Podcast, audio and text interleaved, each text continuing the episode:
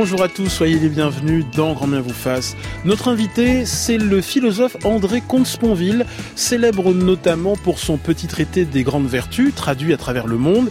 Il vient de publier euh, L'inconsolable, où il est question de joie de vivre, de mélancolie, d'ennui et d'isolement. Nous verrons avec lui quelle est sa conception du bonheur, le sens qu'il donne à la vie, quel rapport entretient-il avec euh, la vie quotidienne. Mes complices aujourd'hui, Éric Libio et Guy Odissino. Bienvenue dans Grand Bien vous fasse, la vie quotidienne mode d'emploi. France Inter. Grand Bien vous fasse. Ali. Bonjour André Comte-Sponville. Bonjour. Vous êtes un ancien professeur de philosophie à la Sorbonne. Votre petit traité des grandes vertus a été un grand succès public et critique. Euh, une trentaine de livres à votre actif. Et le dernier paru au PUF, euh, c'est L'inconsolable et autres impromptus. C'est quoi d'abord un impromptu pour ceux qui ne sont pas familiers euh, des impromptus de Schubert? Ben Voilà, c'est un titre que j'emprunte à Schubert, donc musicien romantique. les impromptus de Schubert, c'est de la musique intimiste facile d'accès, hein, c'est-à-dire qu'on pas besoin d'être un spécialiste de musique classique pour aimer les, les impromptus de, Schubert, et, légèrement mélancolique. Voilà. Et, j'ai pris ce, ce titre, j'emprunte ce titre à Schubert, pour désigner un certain genre d'articles que j'ai fait, là j'en ai réuni 12, qui sont des articles d'une vingtaine de pages, effectivement intimiste, c'est de la philosophie euh, intimiste, ça porte sur des choses de la vie, donc l'ennui, la consolation, la, la, joie de vivre, euh, la musique et, éventuellement, et en effet dans une tonalité légèrement mélancolique parce que euh, ça me ressemble. moi, je suis de tempérament plutôt anxieux et, et, mélancolique. Je préfère la joie comme tout le monde, mais disons que la joie n'est pas mon affect le, le, le plus spontané. Quoi, voilà. Et c'est pourquoi j'ai été amené à, beaucoup philosopher parce que finalement ceux qui sont vraiment doués pour la vie, le bonheur, pour la sérénité, ont peut-être moins besoin de philosopher que ceux comme moi qui sont, au fond, moins doués pour la vie que, que pour la pensée. C'est un essai au sens de l'un de vos maîtres, Montaigne? Voilà, c'est un essai. J'oppose l'essai au traité. Vous évoquez le petit traité des grandes vertus. Un traité, c'est un livre très sérieux, très pédagogique, très informé, avec beaucoup de notes en bas de page, beaucoup de références. C'est un genre tout à fait estimable. Euh, un essai au sens Montaigne, du terme ou un, impromptu, pour moi c'est la même chose, c'est le contraire. Pas de notes en bas de page, peu de références, essayer d'écrire au, plus près de soi. Vous savez, je mets en exergue à ce volume une phrase de Montaigne dans les essais, je n'enseigne point je raconte. Voilà, dans le petit traité des grandes vertus, j'enseignais, je transmettais un savoir sur ce que disent les philosophes depuis 25 siècles, sur telle ou telle vertu. Là, j'essaye plutôt de, de, raconter. Autrement dit, ah, c'est ça que j'appelle la philosophie intimiste. J'essaye de, de, penser au plus près de, de ce que je vis, de, de, ce que je suis. Vous savez, j'ai souvent dit, au fond, philosopher, c'est penser sa vie et, et vivre sa pensée. Alors, on n'y arrive jamais complètement. Il y a toujours de l'impensé dans toute vie et du non vécu dans toute pensée, mais ça indique une direction. Sauf que penser sa vie, malgré tout, c'est penser. Et donc ça peut se faire avec plus ou moins d'abstraction, euh, au niveau de l'universel, du concept, de l'absolu, ou au contraire au niveau du particulier, du singulier, de, de la vie quotidienne.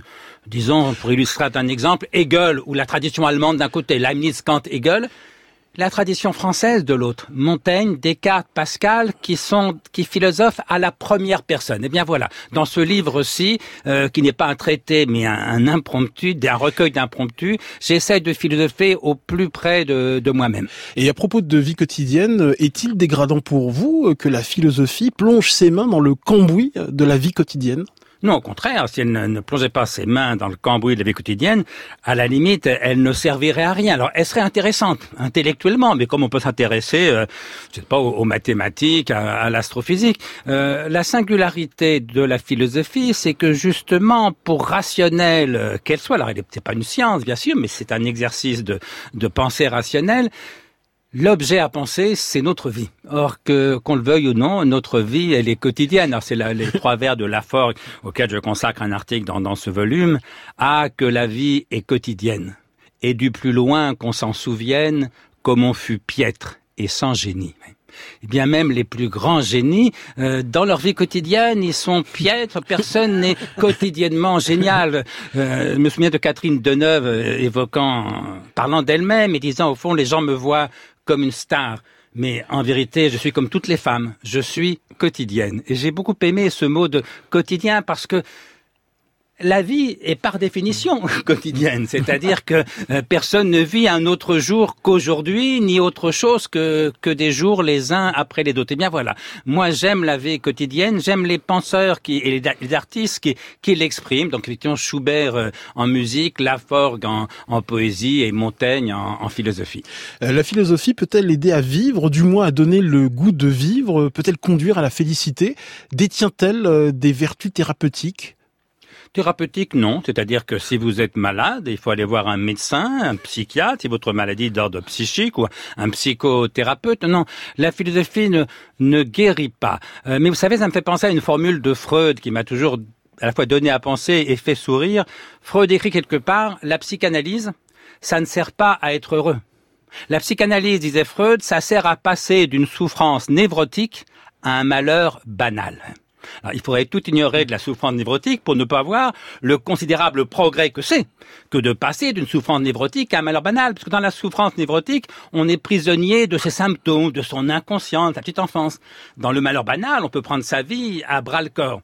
Sauf que la remarque de Freud débouche sur une question que je poserai respectueusement, c'est que, bon d'accord, mais une fois qu'on est guéri, ou tant qu'on n'est pas vraiment malade, bref, une fois qu'on est dans le malheur banal, qu'est-ce qu'on fait?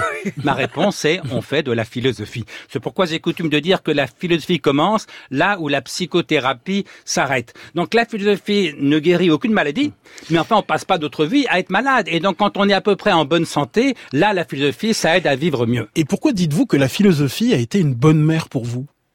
Parce que ma mère était trop malheureuse, trop trop pathologique, trop malade, euh, au fond pour en être une. Euh, C'était une mère tout à fait aimante, mais dépressive, euh, qui a fini d'ailleurs par, par, se suicider. Mais là, j'étais jeune euh, jeune adulte. Et vous savez, quand ma mère euh, donc s'est suicidée, j'avais une trentaine d'années, c'est mon frère qui a été informé le premier, donc qui m'appelle pour me dire la chose. La première réaction qui m'est venue, je me suis dit à moi-même, tout était faux en elle, sauf le malheur. Je m'explique euh, là-dessus en deux mots. Qu'est-ce que ça, qu'est-ce que je me disais, qu'est-ce que je voulais dire? Bah, C'est qu'au fond, il arrivait à ma mère, toute dépressive qu'elle fut, évidemment d'être joyeuse comme n'importe qui.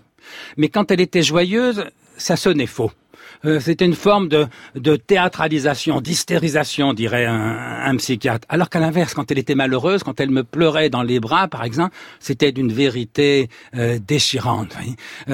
autrement dit, ma mère m'a aidé à, à comprendre que c'est l'illusion qui rend malheureux. C'est quand j'ai publié mon premier livre, traité du désespoir et de la béatitude, l'une des premières lettres que j'ai reçues m'était écrite par un psychanalyste, justement, qui me disait qu'il était d'accord avec moi dans la critique que j'entreprenais de l'espérance, de l'illusion, parce que, me disait-il, l'espérance est la principale cause de suicide. Oui, parce que les gens se suicident, parce qu'ils sont déçus, parce que la vie ne correspond pas euh, aux espoirs qu'ils s'en étaient faits. Mais alors là, soyons clairs, la vie ne correspondra jamais à vos espoirs. S'il y a une chose qui est claire, c'est bien ça. Sauf que quand la vie ne correspond pas à nos espoirs, certains ont conclu que c'est la vie qui a tort. Euh, mais ça ne veut rien dire. La vie ne peut pas avoir tort et la vie, elle est ce qu'elle est. Si la vie ne correspond pas à nos espoirs, mon idée, c'est que ce sont nos, espoirs qui sont vains, illusoires, euh, mensongers. Eh bien voilà, la vie de ma mère ne correspondait mm. pas à ses espoirs. Elle était déçue et, et elle en est morte. Eh bien cette pathologie de ma mère, le contraire de ça, souffrir des illusions, des espérances qu'on se fait sur la vie, c'est la philosophie, mm. notamment grecque. Et j'ai pu découvrir que, au fond, c'est l'illusion qui rend malheureux et que c'est la vérité, fut-elle amère, qui aide à vivre le plus joyeusement possible. Et, la sagesse, c'est d'aimer la vie telle qu'elle est et de ne pas euh, se bercer d'illusions. Voilà, elle l'aimait telle qu'elle est, quitte à la transformer, pour mm. la part qui dépend de nous, bien sûr, mais ne pas se raconter d'histoire, comme disait mon maître et, et ami Louis Althusser. Oui, au fond, qu'est-ce que c'est que la sagesse? Moi, la définition que je propose, c'est que la sagesse, c'est le maximum de bonheur possible dans le maximum de lucidité. Parce qu'il ne s'agit pas d'être heureux à tout prix en se racontant des histoires, en se berçant d'illusions, en se bourrant de, de psychotropes ou que sais-je. Non. Moi, je dis toujours, si le philosophe a le choix entre une vérité et un bonheur, alors la question ne se pose pas toujours dans ces termes, mais parfois elle se pose dans ces termes. Si le philosophe a le choix entre une vérité et un bonheur, il n'est philosophe qu'en tant qu'il choisit la vérité. Mieux vaut une vraie tristesse qu'une fausse joie. Nous recevons aujourd'hui le philosophe André Comte-Sponville en compagnie de mes complices Éric Libio et Guillemette Odissino. Alexia Rivière, Claire Destacant, Théoden Matt et Manon Rax m'ont aidé à préparer cette émission réalisée par Stéphanie Texier.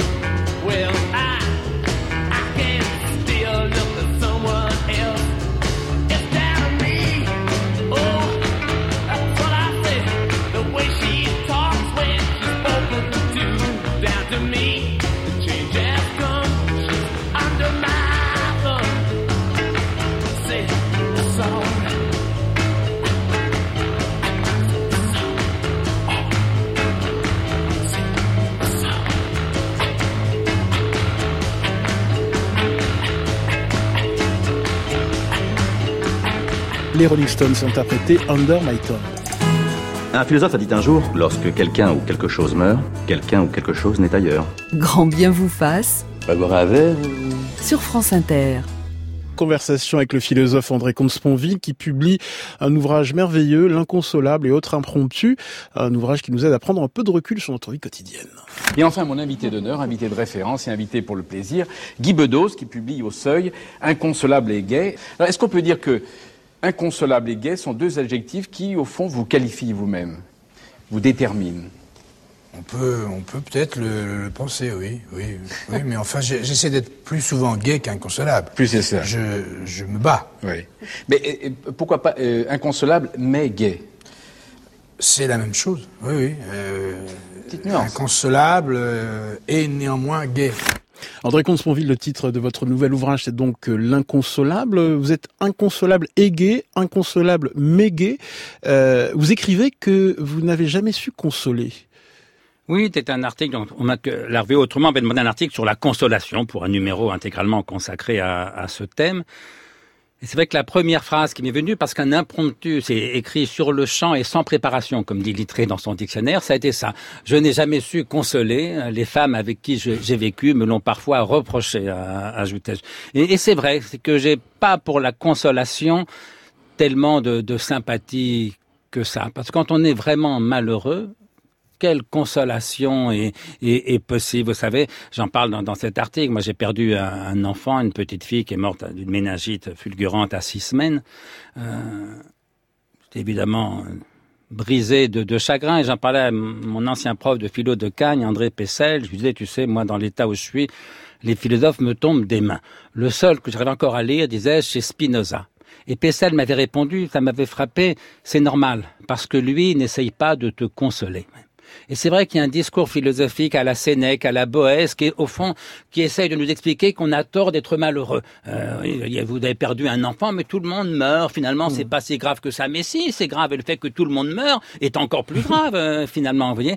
Et donc, il s'agit pas de donner tort à la souffrance. Et j'explique que la seule personne qui a eu pour moi une attitude en pratique consolatrice, c'est un un, ami de mes peintre. amis peintres qui, au lieu de pleurer avec moi, de me faire part de sa compassion, m'a diverti en parlant d'autre chose, en plaisantant, en racontant des histoires drôles, en disant du mal de tel ou tel de, de nos amis communs, qui fait partie des, des plaisirs de la vie. Bref, j'ai passé avec lui deux heures où je découvrais que la joie, malgré tout, demeurait possible, que la catastrophe, le chagrin, le malheur n'étaient pas la règle universelle. Vous voyez, autrement dit, c'est la vie qui console. Et moi, je n'aime pas trop les paroles dites de consolation.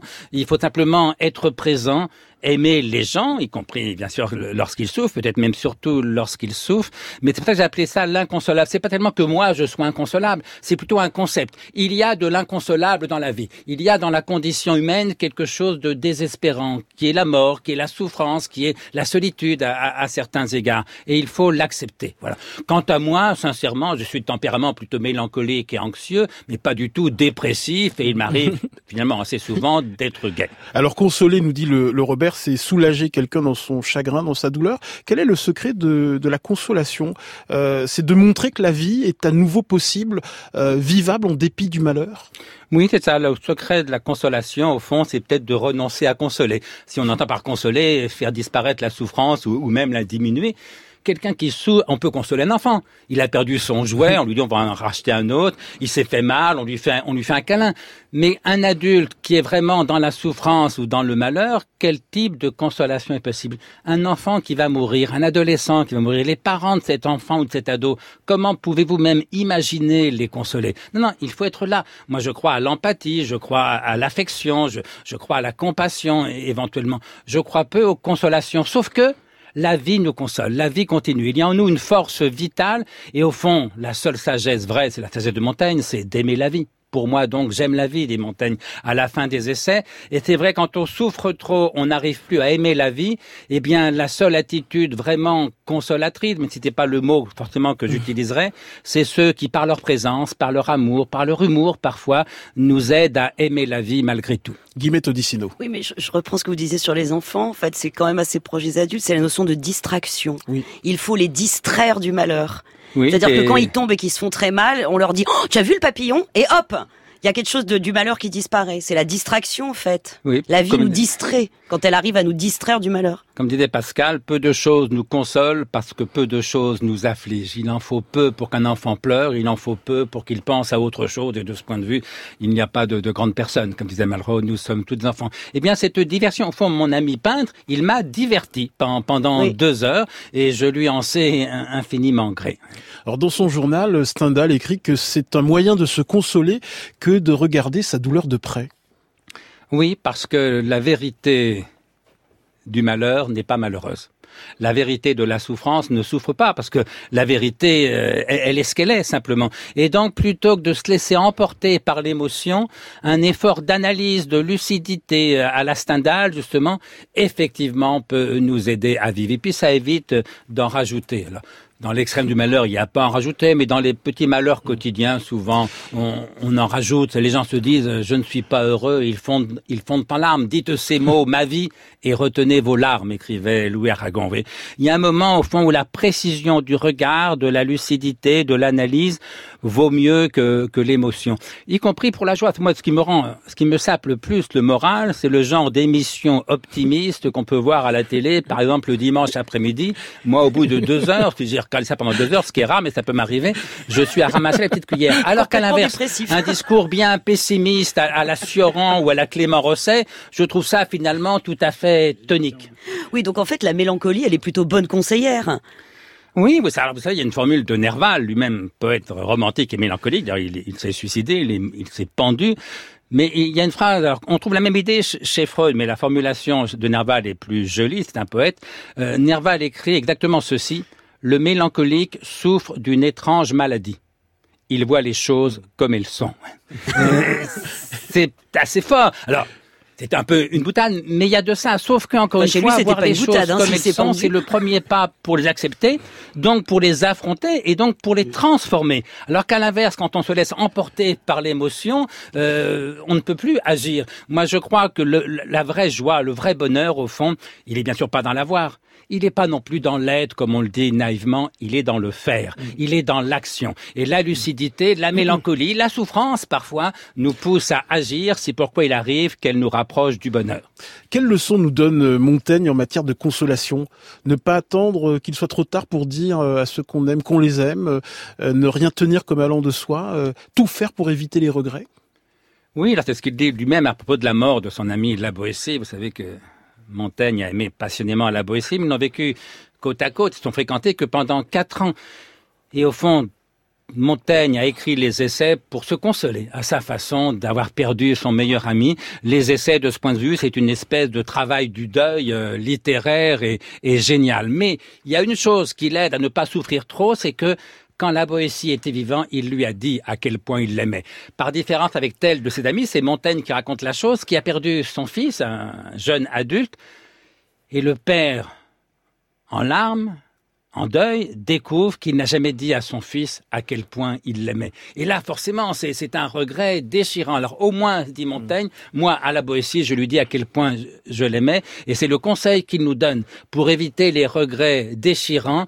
N'attendez pas que ceux que vous aimez soient morts pour leur dire que vous les aimez. Et l'amour, c'est le moyen le plus sûr pour nous consoler du désespoir, du malheur. Non, c'est le moyen le plus sûr pour aimer la vie, euh, Mm. presque par définition. hein. Vous savez ce que disait Spinoza sur l'amour? L'amour est une joie qu'accompagne l'idée d'une cause extérieure. Autrement dit, aimer la vie, c'est se réjouir du fait de vivre, ce, qu'on- ce que j'appelle la joie de vivre dans l'un de, de ces articles, qui est une joie tout à fait étonnante parce qu'au fond, c'est une joie sans raison.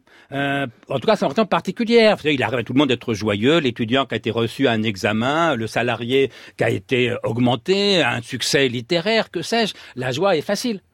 Mais le plus étonnant, c'est quand on est joyeux, sans succès particulier, sans réussite particulière, simplement de vivre. Eh bien, c'est l'amour de la vie, se réjouir du simple fait d'être vivant. Tenez à propos de joie.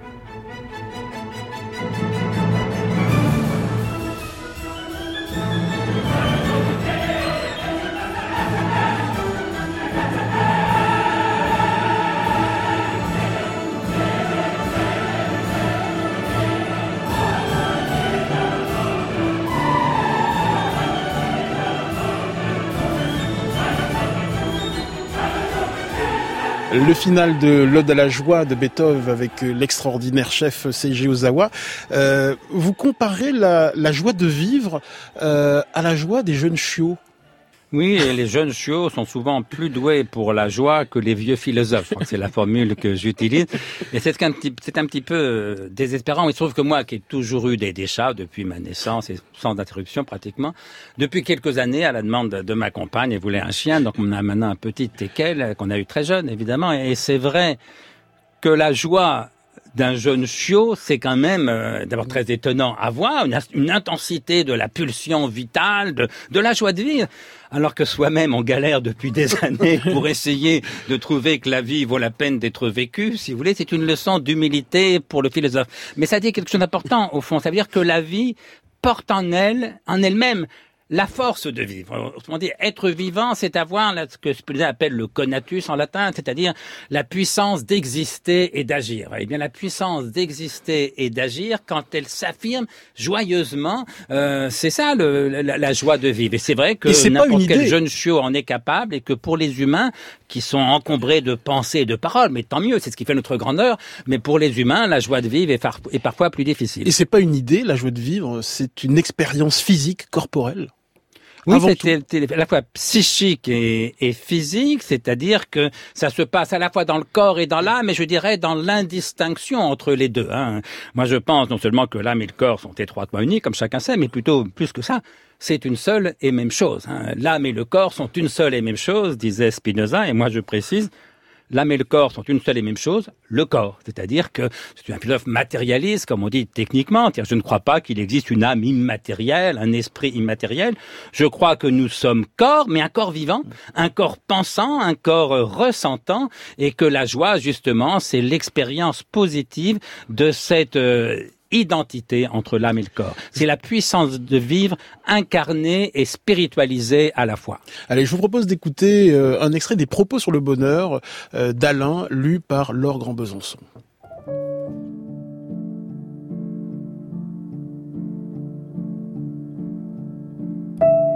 La vie est bonne par-dessus tout.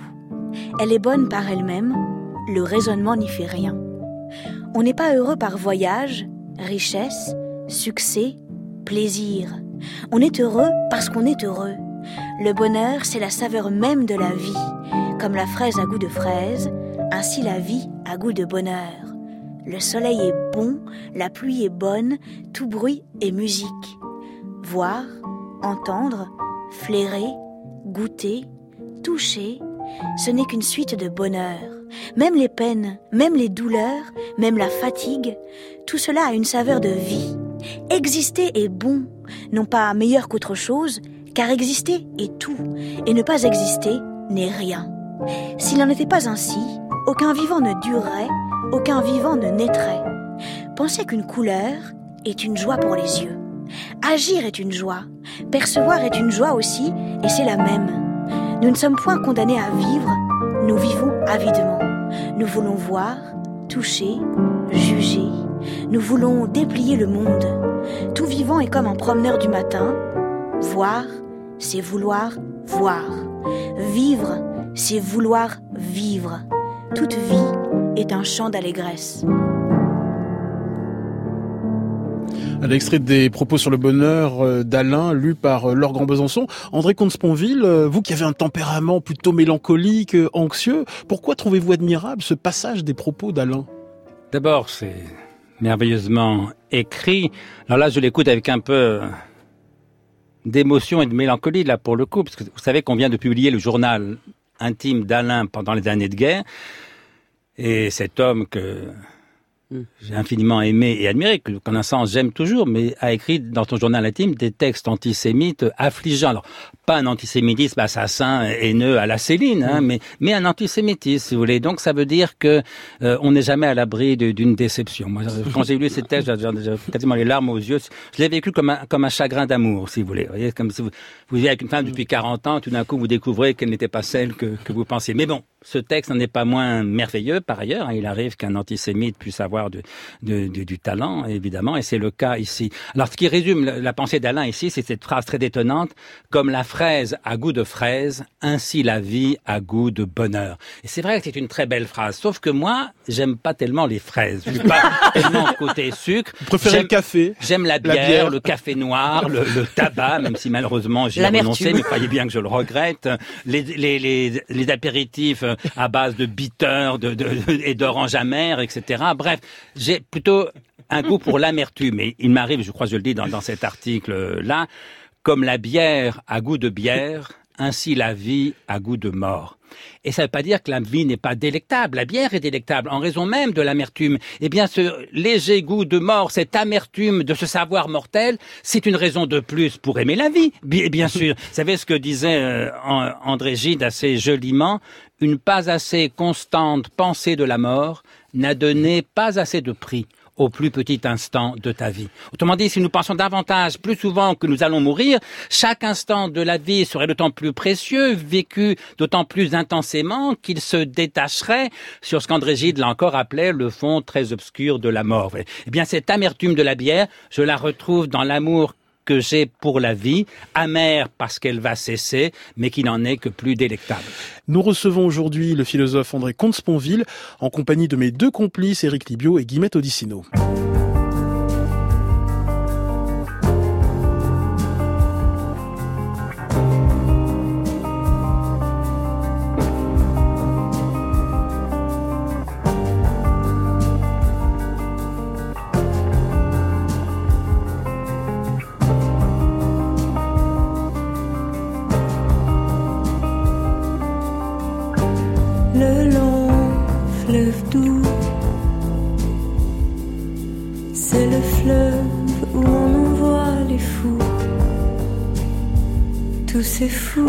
Qui se mettent à nu, qui sont à bout, qui n'en peuvent plus de voir des fous partout. On y prend goût mais je me passerai bien de lui, j'avoue. Il est sous, il fait des bleus, il mène à bout, il pique les yeux, il me rend flou. C'est fou.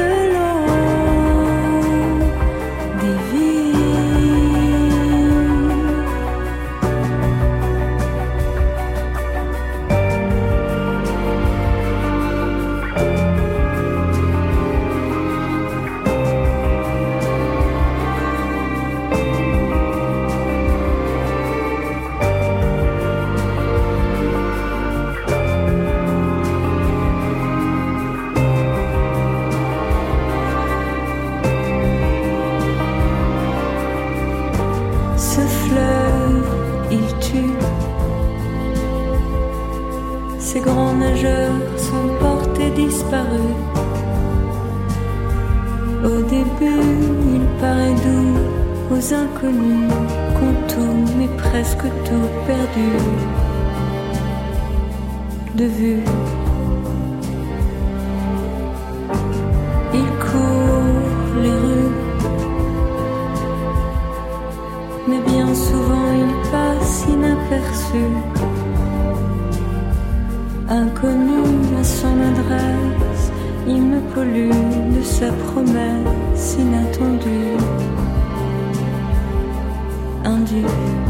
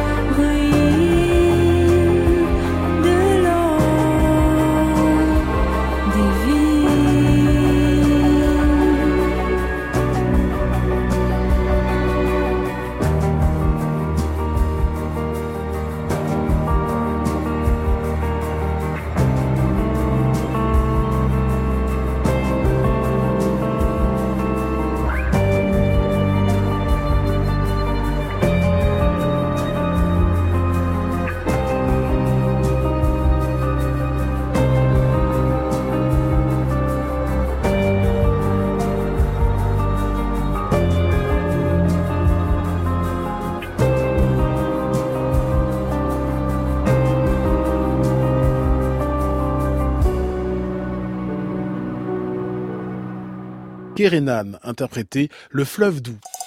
Alors, heureux? Grand bien vous fasse. Il a fallu combien de temps au singe pour qu'il se dresse sur ses pattes arrière et accomplisse son premier pas? Eh bien, le bonheur, c'est la même chose. Ça s'apprend. Sur France Inter. On converse avec le philosophe André Comte-Sponville qui publie L'inconsolable. Alors dans votre nouveau livre, quelques pages sur l'ennui. Euh, C'est quoi l'ennui pour vous Euh, C'est un vice, une vertu Euh, Non, c'est un état d'âme finalement. Hein. Cet état d'âme où finalement rien ne nous intéresse, le temps paraît très lent, très long, très vide. Et pourquoi il paraît très vide? Parce que évidemment l'ennui ça se vit au présent, comme tout ce qui se vit. Mais on attend l'avenir. Par exemple, vous faites la queue devant un musée, devant un cinéma. Vous n'avez rien à faire sur le, sur le trottoir et donc pendant 10 minutes, 20 minutes, une heure parfois parce que des musées, vous allez attendre l'avenir. Mais comme l'avenir n'est jamais là, le présent est vide, évidemment, puisque on, on vit dans l'attente de quelque chose qui, par définition, n'est pas là. Eh bien voilà, ce sentiment d'un temps qui ne passe plus ou très lentement, qui est vide, euh, c'est ce qu'on appelle euh, l'ennui. Alors vous écrivez que ce n'est pas l'ennui qui est créateur, mais l'effort que l'on fait pour le surmonter. Oui, je, je crois ça. Je crois qu'effectivement, euh, euh, vous savez, les, les Grecs disaient notamment Aristote que euh, il y a un rapport intime entre la mélancolie et, le génie, comme si les génies devaient être forcément mélancoliques. Alors ça, je, n'en crois rien. Il y a des, bien sûr des tas d'exceptions, mais en revanche, je crois qu'il y a un rapport entre le génie et l'ennui. C'est parce que la vie telle qu'elle est ne nous satisfait pas, ne nous intéresse pas ou pas assez, qu'on a besoin de faire autre chose. Je crois que pour écrire un roman, pour faire des recherches, de la recherche en mathématiques fondamentale, pour faire de la peinture, il faut constater que la vie telle qu'elle est ne suffit pas. Et donc on a besoin d'autre chose. Et je crois qu'en effet, nous devons à l'ennui de quelques grands hommes ou grandes femmes euh, les plus hauts chefs-d'œuvre de, de la civilisation. Guibette Odissino. Mais c'est vrai, parce que souvent, même, même, même dans la catégorie du cinéma, Eric Libio ne me contredira, contredira pas, certains grands, grands cinéastes ont eu envie de faire du cinéma parce qu'ils ont été alités, ils ont été malades pendant très longtemps. Beaucoup d'écrivains aussi, quand ils racontent leur enfance, disent qu'ils ont une pneumonie qui les a cloués au lit pendant, pendant des mois et des mois, et que cet ennui leur a donné envie, en fait, de, de, de créer et de, de mordre plus dans la vie une fois guéris. Oui, je crois que, que c'est très vrai. Enfin, c'est un constat. On pourrait y a sans doute des, des exceptions, mais c'est un constat quasi empirique. Et c'est pourquoi d'ailleurs, on a sans doute tort de tout faire pour que nos enfants ne s'ennuient jamais. Parce que si on ne s'ennuie jamais, quand est-ce qu'on prendra le temps de, de créer, de, de méditer, de de- d'a- d'avancer? Et donc, il y a des moments, je ne sais plus quel auteur disait, euh, je n'ai pas peur de l'ennui. L'ennui, c'est la vérité à l'état pur. Alors, j'irai pas jusque là, mais ceux qui ont tellement peur de l'ennui qu'ils font tout pour ne s'ennuyer jamais, parce qu'il y a un jeu vidéo, il y a un film à la télé, il y a Internet, que sais-je, je crois que leur rapport à l'existence est faussé. Et à propos de l'ennui l'école, vous écrivez qu'il est essentiel aux enfants et aux adolescents de prendre plaisir à l'effort, qu'il est nécessaire aux enfants d'apprendre à accepter l'ennui, à le surmonter, à le dépasser parfois. Oui, c'est ce qu'on appelle euh, un bon élève. Le bon élève, c'est pas celui qui ne s'ennuie jamais à l'école, c'est celui- qui accepte de s'ennuyer parfois et quand il s'ennuie, n'en conclut pas que le prof est nul ou que la matière est, est inintéressante, si vous voulez. Euh, vous savez, il y a un test que j'ai appris, ça là, récemment. Un ami m'a envoyé un mail, une expérience en psychologie expérimentale. Vous donnez un marshmallow, je crois, un, un bonbon. C'est le test du marshmallow. Bah, le test du marshmallow. À un très jeune enfant, peut-être euh, 3, 4 ans. Et vous lui dites, bah voilà, je pars pendant un quart d'heure. Dans un quart d'heure, je reviens. Si tu n'as pas mangé ton marshmallow, tu en auras un deuxième. Mais si tu as mangé ton marshmallow, tu en auras plus d'autres. Un tiers seulement des enfants arrivent à ne pas manger le marshmallow pendant ce quart d'heure. On les prend 20 ans plus tard, ce sont ceux qui ont fait les meilleures études et qui ont les meilleurs salaires. Alors ça, c'est effrayant, hein, parce que les pauvres gamins de 3-4 ans, il y est pour rien. Mais ça veut dire que accepter de différer le plaisir, euh, accepter au fond ce que Freud appelle le principe de réalité, c'est-à-dire non pas jouir tout de suite, mais jouir éventuellement plus tard pour jouir davantage, ils sont mieux armés dans la vie. Eh bien, c'est vrai aussi à l'école. Et je crois que les pédagogues se sont trompés pendant longtemps, du moins certains d'entre eux, quand ils voulaient à l'école remplacer l'effort par le plaisir. Euh, il ne s'agit pas de remplacer l'effort par le plaisir, il s'agit d'aider nos enfants, les élèves, à prendre plaisir à l'effort. C'est tout à fait autre chose. Autrement dit, ne, tombons, pas dans l'idéologie du jardin d'enfants. Vous savez, un de mes collègues à la Sorbonne, Rémi Brague, me disait joliment, depuis le temps qu'en France, on dit que ce qui marche le mieux, c'est l'école maternelle, certains voudraient en prolonger le modèle jusqu'à l'enseignement supérieur inclusivement. Eh bien, c'est évidemment une erreur. À l'école maternelle, le plaisir prime, mais dans l'école primaire, au collège, au lycée, à la fac, ce qui prime, c'est plus le plaisir, c'est l'effort, c'est le travail. Allô, SOS Détresse Amitié, bonjour. Je vous écoute. Allô? Euh, SOS détresse?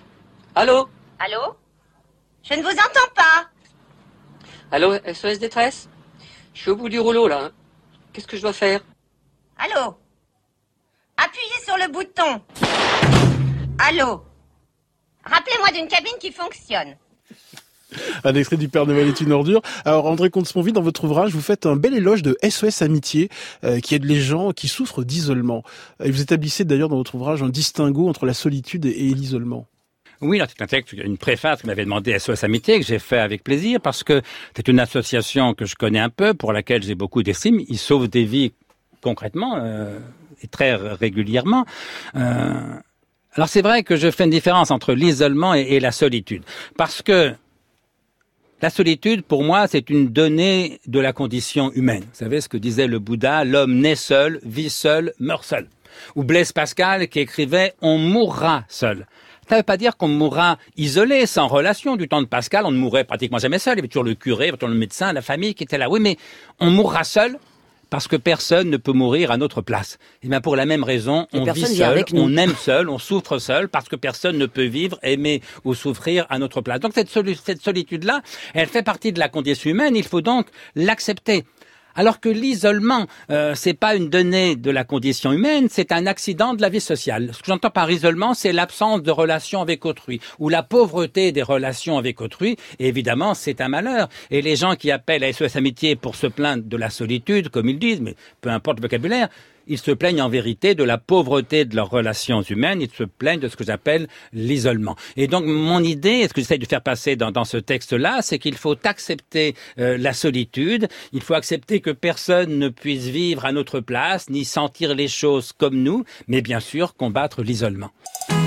C'est quoi l'essentiel? Savoir comment être heureux. Grand bien vous fasse. Je ne sais pas quoi te dire. Tu en parleras avec ton prof de philo. Sur France Inter. André Comte-Sponville, euh, je vous ai sous la main, j'aimerais savoir à quoi ressemble pour vous un bel amour. Un bel amour, c'est celui qui sort joyeusement euh, de la passion. Parce que tomber amoureux, je dirais, c'est à la portée de n'importe qui, n'importe quel gamin de 16 ans euh, est capable de, de tomber amoureux, euh, n'importe quel beauf même est capable de, de, de tomber amoureux. La difficulté, c'est le couple. Voilà. Tomber amoureux, c'est facile. Vivre à deux, c'est pas si facile que ça. Alors, dans le petit traité des grandes vertus que vous évoquiez, je distingue trois amours différents qu'on peut appeler par le nom grec Eros, la passion amoureuse, c'est-à-dire le manque dévorant de l'autre. Euh, philia, la joie d'aimer. Agapé, la charité. Eh bien, qu'est-ce que c'est qu'un couple malheureux déjà? Bah, c'est un couple, comme je dis, qui tombe de Platon en Schopenhauer. Autrement dit, quand l'autre a cessé de lui manquer, il s'ennuie. Voilà, on passe de la passion à, l'ennui. Qu'est-ce que c'est qu'un couple heureux? C'est un couple qui passe de Platon à Spinoza. Quand l'autre a cessé de manquer, on se réjouit de l'existence de l'autre, de la présence de l'autre, de l'amour de l'autre. Jouir et se réjouir de l'existence de l'autre, c'est ce que j'appelle un bel amour. Dernière question, euh, une météorite détruit la Terre dans les six mois qui viennent.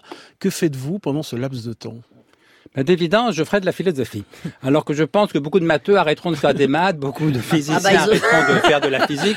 Et il n'est pas sûr que le cinéaste, j'en sais rien, continue à faire du cinéma. Alors que tous, on ferait de la philosophie parce que là, il faudrait se poser bah, les le questions film essentielles, les questions le ultimes. Et puis j'essaierai de vivre, malgré tout, le plus intensément, le plus joyeusement, le plus heureusement possible.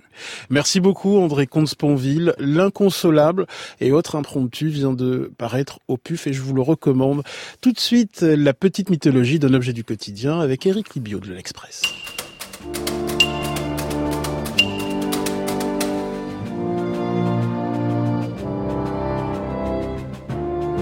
Éric Libio, cette semaine, dans votre petite mythologie euh, d'un objet du quotidien, bah, qu'est-ce que vous avez choisi? Eh bien, j'ai choisi ce disque, ce disque, et puis soudain, ce disque, écrivez-vous, André Comte-Sponville, page 80, dans votre chapitre consacré à, Beethoven, en l'occurrence, le disque du cinquième concerto de Beethoven que vous déposez sur la platine en attendant votre mère. Jaillissent alors les notes du piano et vient à vous un sentiment de honte d'avoir oublié cette œuvre, alors que vous arpentiez à l'époque les couloirs de Normal Sup, années de frivolité passionnée et de passion superficielle, écrivez-vous. La grandeur de cette musique vous donnait à penser car elle vous donnait à ressentir et à admirer. Et tout ça grâce à un disque, enfin à Beethoven un petit peu sans doute, mais aussi à cet objet, le disque, qui avec les années creuse le sillon des souvenirs enfouis. Alors pour la faire courte sur l'histoire du disque, le 78 tours date de 1906, le 33 tours de 1948, le 45 tours de 1949, ce qui ne nous rajeunit pas. Quant au CD, il date de 1981. Aujourd'hui, tout est dématérialisé. Mais je ne vous jouerai pas le refrain du C'était mieux avant, je ne vous jouerai pas non plus le couplet du digital à portée de tout le monde mais qui bouleverse tout, du streaming qui accroche et même qui double croche d'ailleurs, et du bémol du téléchargement qui produit des geeks transformés en Icar, prêts à se brûler les ailes pour un bécard. Non, ce matin, je voudrais être aussi simple que le geste qui consiste à déposer un disque sur la platine et souligner que du 78 tours au 33 tours, du 33 tours au 45 tours, du 45 tours au CD, le disque n'a cessé de rapetisser pour finalement disparaître. Le disque est un objet qui dit tellement le temps qui passe qu'il a lui-même disparu, comme disparaissent parfois les souvenirs. Il a finalement peu d'objets qui ont physiquement disparu ainsi, petit à petit. La monnaie bientôt disparaîtra et le numismate avec. L'objet a disparu, mais ce qu'il transmettait, la musique, elle n'a pas disparu. Elle est même de plus en plus présente, de plus en plus écoutée, de plus en plus partagée et elle construit un lien aussi solide qu'un fil de toile d'araignée. Et c'est un des grands paradoxes de, ce monde dématérialisé. La musique est maintenant sur un nuage, mais à ce nuage, je préférerais toujours les nuages de Django Reinhardt, édité chez Barclay et trouvable en vinyle sur des sites de vente à moins de 5 euros. Et tout aurait pu rester ainsi, mais c'est compté sans un petit village de résistants gaulois, dont Fan de Dix est le chef qui a remis au goût du jour le vinyle. Alors le marché du vinyle croît, mais reste un peu une niche qu'on a le droit de tendance, de, le, le droit de trouver pardon bobo, nostalgio, vintage. Mais ce qui se joue ici, ce n'est pas tant la réapparition de l'objet disque que celle du geste qui lui était qui lui aussi s'était perdu, le geste qui consiste à choisir le disque, à sortir le vinyle de sa pochette, à le tourner sur lui-même pour trouver la bonne face, à le déposer sur la platine, à mettre enfin le bras et le diamant en place. Et si la honte vous étreignait, André Comte-Sponville, c'est peut-être aussi parce que vous aviez oublié ces gestes, ces façons de faire. Alors sans jouer au vieux con d'avant, ce monde qui tend vers la dématérialisation fait non seulement disparaître les objets, mais aussi les gestes quotidiens qui vont avec. Et le geste, évidemment la trace dématérialisée que laissent les êtres humains. C'est à eux qu'il faut le faire attention, c'est eux dont on doit se souvenir. On a les petites mythologies qu'on mérite, mais on vit une époque formidable. Merci beaucoup Eric Libio. Merci à l'excellente programmation musicale de Muriel Pérez. Merci à André Comte-Sponville. L'inconsolable et autres impromptus est publié au PUF. Belle journée à l'écoute de France Inter.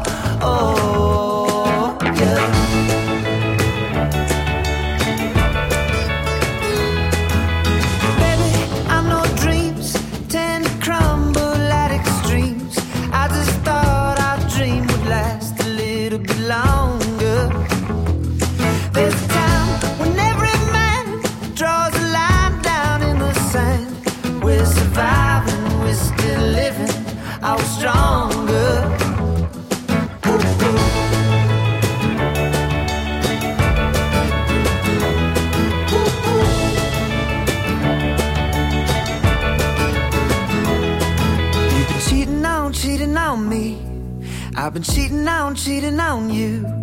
You've been cheating on me.